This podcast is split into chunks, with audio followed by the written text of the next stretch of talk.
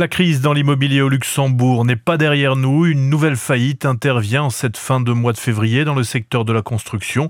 L'entreprise Carvalho Construction Générale a mis la clé sous la porte. 103 salariés sont concernés par cette faillite. D'après nos informations, les salariés ont été informés mardi. Une réunion d'information est prévue au sein de l'entreprise ce vendredi. Du RIFIFI à la CMCM, la caisse médico-complémentaire mutualiste, des membres du conseil d'administration veulent révoquer le président Fabio Secchi.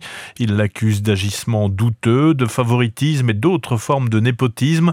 Sur base des statuts de la mutuelle, le président du conseil d'administration, André Heinen, n'a pas accédé à cette demande et a proposé une assemblée générale en avril pour discuter du sujet. Les multiples crises de ces dernières années ont un gros impact sur la pauvreté au Luxembourg. C'est ce que remarque l'association Stem von der Strauss.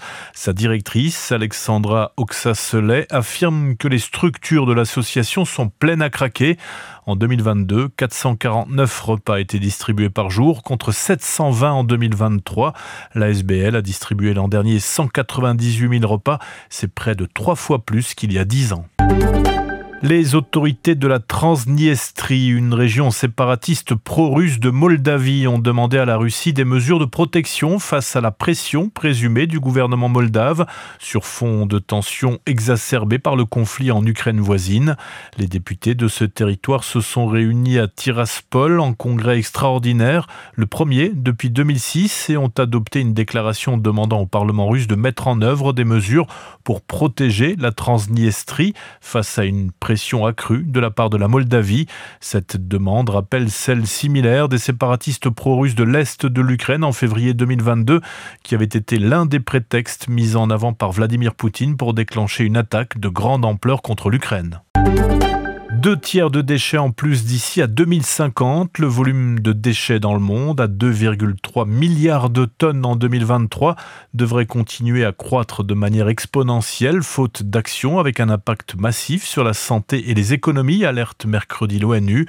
À ce rythme, les déchets courants devraient atteindre 3,8 milliards de tonnes au milieu du siècle. La crise sera d'autant plus aiguë que leur croissance s'annonce particulièrement marquée dans des pays où leur mode de traitement reste polluants. Si dans les pays riches, l'essentiel est ramassé, le taux de collecte est à moins de 40% dans les pays à faible revenu. Aujourd'hui, entre 400 000 et 1 million de personnes meurent chaque année de maladies liées à une gestion inappropriée des ordures. Retrouvez toute l'info du Luxembourg et de la Grande Région sur rtlinfo.lu.